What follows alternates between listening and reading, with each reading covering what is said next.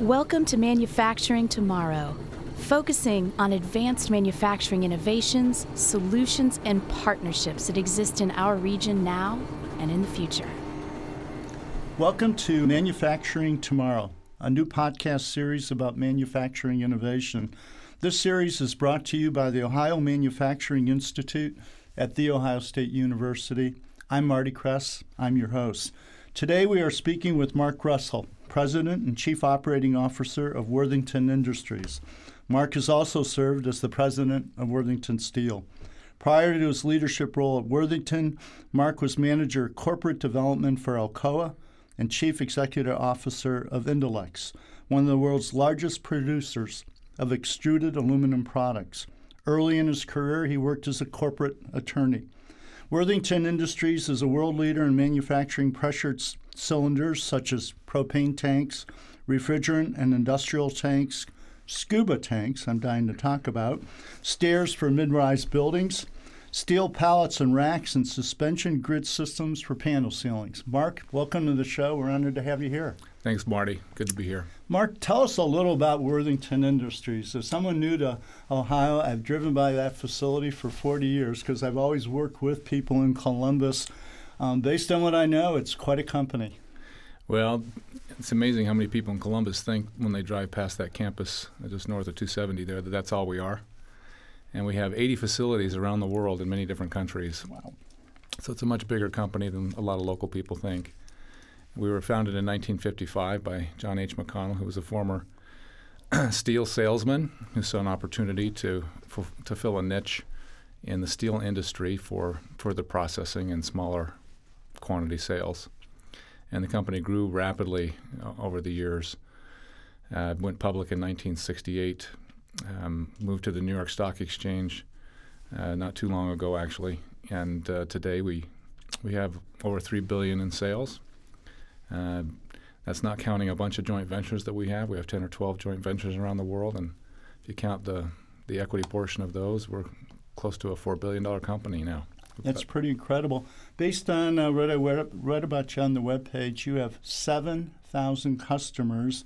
And let me list just some of the product lines that it showed. It had automotive, leisure and recreation, industrial gas, agriculture, construction, HVAC, lawn and garden, office equipment, and appliances. How do you keep them all happy? And now I better understand when we say specialty steel. How do you make that work in terms of innovation and flexibility in the plant? Because you got a really diverse product line. We really do. We, you know, starting out with, with steel processing, we branched out to all kinds of manufactured metal products, mostly metal. We we do a now we do some composite things and some other uh, advanced materials.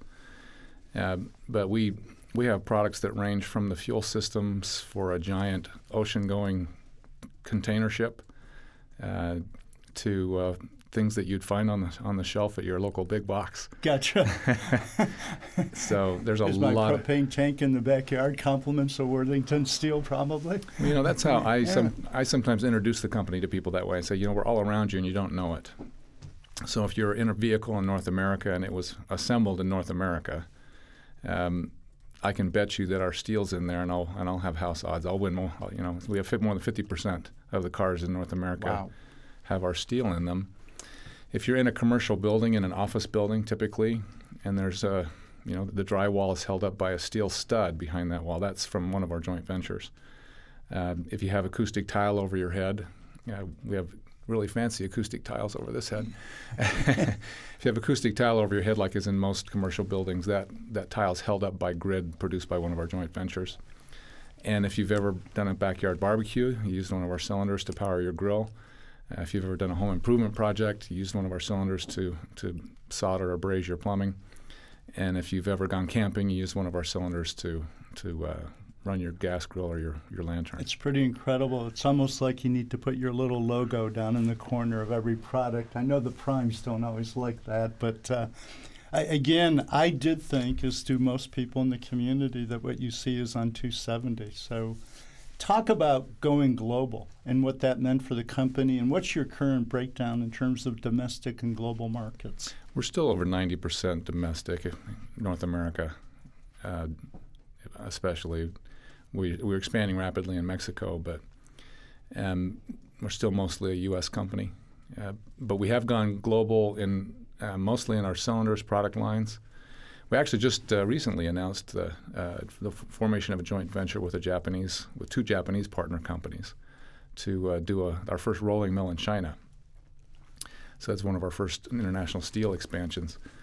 But in the cylinders business, we're we're now uh, in several locations in Europe, India, you know, expanding around the globe rapidly there's um, you know there are icons in every industry and in the US when you say steel people would always say Bethlehem US Steel but the specialty steel companies have really not only maintained their competitive posture you're increasing market share and customers how did you do that what kind of workforce that, that does that take and what kind of technology innovation uh, did you have to integrate into the plants to be that competitive well, our founder was a was an innovator from the beginning. I mean, he he saw a niche from the beginning and then continued to do that throughout his life. And we're trying to expand that to the broadest possible scale. So he he kind of started the steel processing business. And when the the electric arc furnace came along, and mm-hmm. that caused big competitive problems for the old line steel company names you mentioned, because they were more agile and lower cost. They used scrap instead of iron ore. And, and uh, but their product at first wasn't up to quality standards. And one of the things we did for the industry at that time was to correct their quality to uh, to the prevailing highest standards, which were typically in automotive.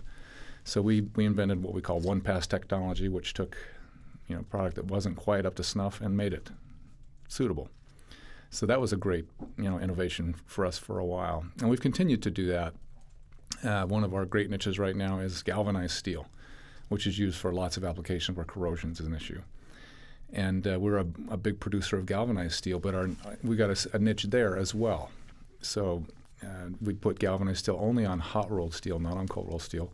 Most people do cold roll, we do hot roll. And that gives us a cost advantage from the applications where that works. So, so uh, innovation is at the heart of everything technology, business, process control, the whole shebang. Yeah, that's Correct. great. Tell me a little, you know, your founder was from this area, but you continue to grow in this area. What makes an Ohio an attractive place for Worthington Industries? Well, you know, our founder was actually born in West Virginia, Pughtown, uh, but uh, he went to school and he went to school in Michigan. Oh no! he played football for Michigan State, actually. Oh no! but he was a he was a great supporter. Stop there. he was a great supporter of the Buckeyes as well. Um, and uh, we also have a, obviously have a lot of Ohio State people in the company, and a lot of Ohio people in the company.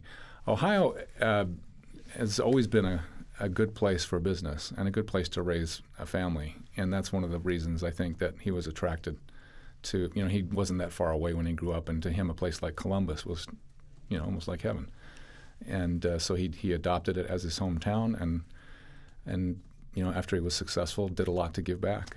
So he you know, helped help bring the the Blue Jackets to Columbus and helped uh, build a hospital part of Riverside and and did a lot and helped at the zoo. Did a lot of other things that people don't even know about to to help the community. So within Worthington Industries is a social responsibility theme that's important to the region and to the company. Well, in business schools, they like to call it stakeholder theory now, yes. uh, but we were way ahead of that, I think. Mr. Mack, our founder, uh, uh, believed in giving back to the community and being a good citizen. It's fantastic. As you um, look to the future, one of the issues we hear a lot about is the lack of the workforce with the skills we need to maintain our competitive edge. Do you have any trouble recruiting, and what do you do to maintain the skill levels of your current workforce? Because again, it's a fast evolving industry. Well, Marty, it's one of the uh, dichotomies of the current economy, and, and, re, and it's not just right now, although right now is especially an issue, is that in a you know, high, high unemployment economy, we have a tough time finding people to fill, certain, fill certain roles. we actually just recently completed doing a lot of uh, research on on the data behind uh, what it takes to find and fill these our critical roles. And we knew we had a shortage of things like welders, skilled trades. What we didn't realize is we had a shortage of, of engineers. Uh, we had a shortage of maintenance people. Actually, maintenance right now is our most critical need. When I say maintenance, I don't mean janet- janitors. Right. I mean people who can maintain high tech equipment. Right. They're very, they're very, they're, it's a highly skilled position, um, and they're very uh, critical to keeping everything running and, and improving it. And you're right. The irony of this is those are high paying jobs. There's stability within your corporation, and you think you'd be a magnet. Do we have an image issue? Do people think of manufacturing as you're, uh, you know, working in the coal pit, getting dirty every day? Do we understand how automated it is? And what do you do uh, in the community to help, you know, educate students in particular to show them this is a different industry from the front end design activities to the automated process controls. I mean, I tell people it's a technology platform and out comes a product. But when you walk into a plant today, it's a different world than it was 30 years ago. I think people who haven't done that don't realize that. That even even what they think as old line, rust belt type activities are are amazingly high tech today. I, I give you a data point. At one point in my career, I ran NASA Glenn, and my engineers used to always think highly of what we did. And I had a classmate at MIT who was the head of engineering for GM, and I took my NASA engineers to Detroit. Their mouse dropped. Because when you look at what manufacturing does and what you look at what you need to do competitive, when you work on time scales of months and a year, maybe max, versus a NASA project that was 20, they're phenomenal technical innovators. So th- that's one of the perception issues we're trying to deal with. It's how do you make people more aware of what manufacturing is today and the possibilities that has for you as a career opportunity. Well, we do well in places like Columbus, where you know we have an outstanding we have outstanding universities in addition to Ohio State. Ohio State's obviously our, our biggest partner, but we have great uh, partnerships, and it's a great uh, source of talent for us uh, for the traditional business positions. But the ones that I just mentioned, um, uh, maintenance, welding, things like that. We're increasingly turning to partnerships with trade trade schools and training programs that, that are government backed and sponsored in the in the locations where we operate around uh, North America. Uh, globally, globally, we find the equivalent of that in Europe, in China and India and places like that, where we're you know where we are growing now. Uh, it's a whole different animal. and we're and we're learning the ropes there. We've been doing some benchmarking. The university is going to announce uh, its own new manufacturing initiative here shortly, and so we benchmark about 50 different entities around the world, starting with Fraunhofer's, which has become a synonym for innovation. And it really is incredible to see what's going on.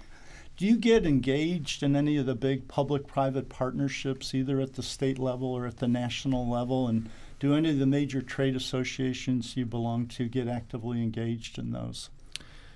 Yes, is, is the short answer. Um, here in Columbus, 2020, um, and then you know around the country and around the world, we look for you know we're a community uh, responsible community citizen, and we're looking for those kinds of opportunities wherever we are. So that's that's important to us. Yeah, super. It's great to hear. One of the things that uh, always has impressed uh, me is it's one thing for a company to have a good self image, but you've been voted one of the best places to work, not once, but many times. What's the atmosphere that makes Worthington a great place to work? Well, you know, our founder established a philosophy that we've we've held to over the you know for more than half a century now. That one, we're a golden rule company. You know, we, we treat each other like we would want to be treated, and, and that goes and that's not just lip service at, at Worthington people are the most important asset. Everybody says that, but that's that's not just talk. That's walked mm-hmm. at, at Worthington. And one of the other big things is uh, a profit sharing culture.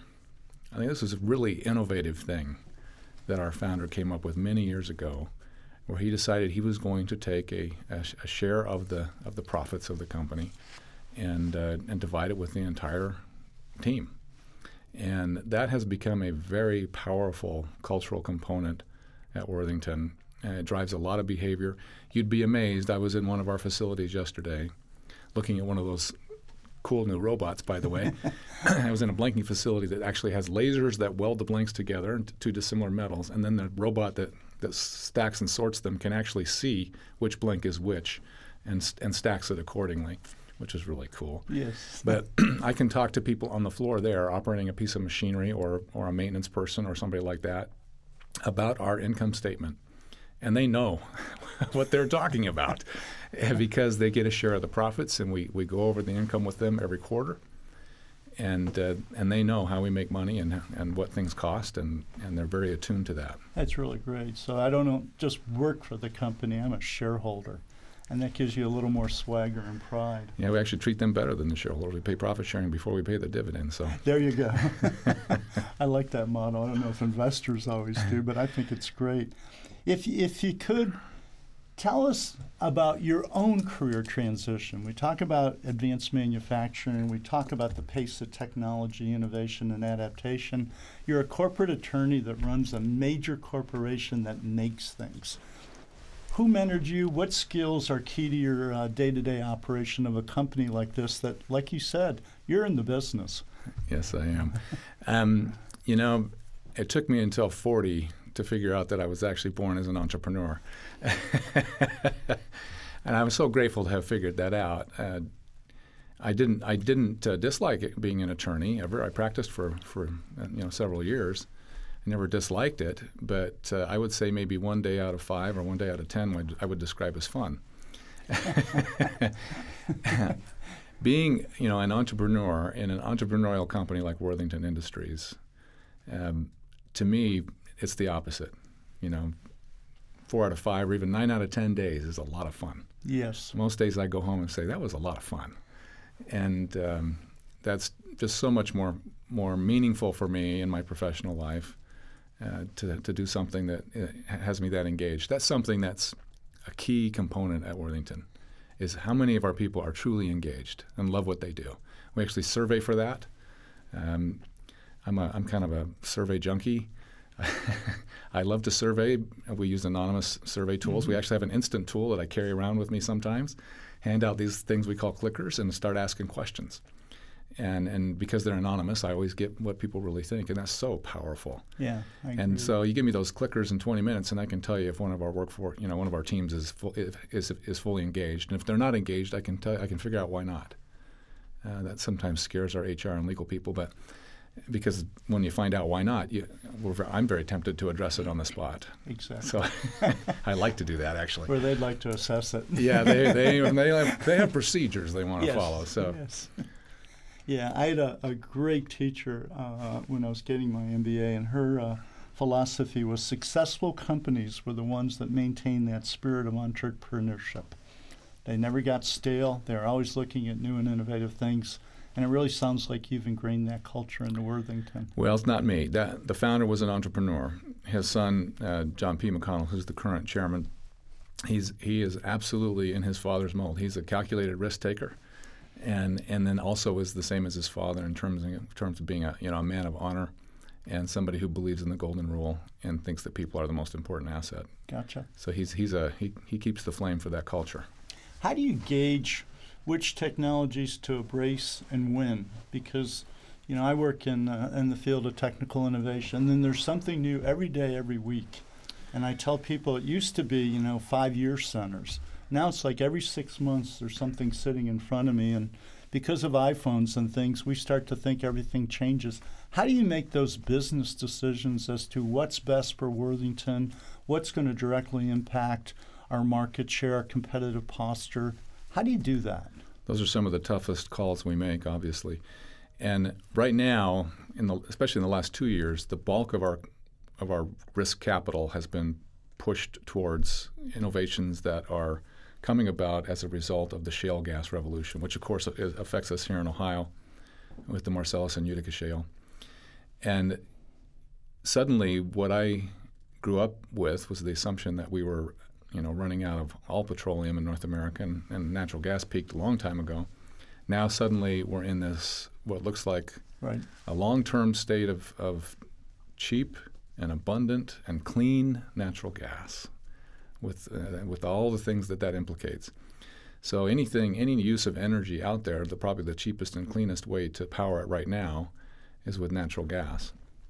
So uh, we're putting a lot of investment both into oil and gas equipment, which is one of our newest big business segments, and we put over 300 million of investment after that in the last two years. Wow. And uh, we make uh, things that uh, separate the oil from the gas and then separate the water from the oil at the wellhead. Those are called gas processing units, heater treaters or, or separators. And those are those are pretty complicated pieces of equipment that run extremely high pressure. Um, they're code certified pressure vessels, and that's a kind of complicated piece of equipment. We also make the tanks that separate that uh, hold the liquids that are produced until a tank, until a truck can come and pick them up. So that's that's a fast growing uh, on the production side investment for us. On the consumption side, any mobile piece of equipment, from a car to a truck to anything that moves to a ship, Mm-hmm. not planes yet, but everything else, any surface transportation, anything that moves will move most cheaply and cleanly right now in natural gas. And so you need you need a pressure vessel, Tanks. tanks, and you know we've Yes. been we've been at the forefront of that business for many decades. So it's an ex- extremely uh, powerful opportunity for us. We're making lots of investments in alternative fuels, both in the tanks to uh, to supply them, compressed tanks that are very high compression, like scuba tanks, and some of them even higher than that. We make uh, hydrogen uh, fuel tanks for hydrogen-powered vehicles that are extremely high pressure, you know, two and three times scuba pressure, and uh, and that very light, made with carbon fiber composite. And uh, we also are making now uh, cryogenic tanks, tanks that hold liquid natural gas, liquid methane, and keep it cold, a giant thermos. The, the ship fuel system I was telling you about is made in our new facility in Turkey um, that actually holds natural gas as a liquid and runs the ship's engines off of the natural gas. So that's where we're putting a lot of investment, a lot of our focus, and knowing when to jump on those technologies is uh, is what, you know, some of the toughest Oh, calls ab- we make. Absolutely key. Last question, and, and, and one we'd like to end on. Again, what would surprise listeners if you had that one takeaway message you wanted to give them about Worthington Industries? What what is that message, and what would uh, surprise folks in the region to know? Well, Marty, other than the fact that we're not just the campus of buildings you see north of 270 and that we're all around the world, um, I think what would surprise people who've known us for a long time is how fast we're growing just in the last five years. You know, we got to uh, kind of where we were five years ago. We got there in the 90s, and then we kind of uh, didn't grow for a while. And our chairman was determined to get us back to being a growth company again, to be an innovator again, to be an entrepreneurial company again, and took some big risks to do that. Um, you know, some big risks on uh, technology. We, we, we invested a lot of money on enterprise software. Um, we hired some people from the outside. I'm actually one of them. I didn't grow up in Worthington. You know, I started out as a lawyer, and and I was I was brought in about eight years ago, and what a blessing that has been in my personal life. But he's he's taken several risks to invest for the future that are now starting to pay off to where we are starting to grow again, and we are well positioned to take advantage of these macro changes that are happening, like the advent of cheap and clean natural gas, to grow the company even further. We're we're dreaming big. That's fantastic. We're dreaming big. Great leadership is key to a good organization. If you can attract and retain talent and develop the assets you have, the workforce and the, and the facilities, you're going to have a great future. We thank you immensely for being our guest today. This has really been enlightening. Marty, thanks for having me.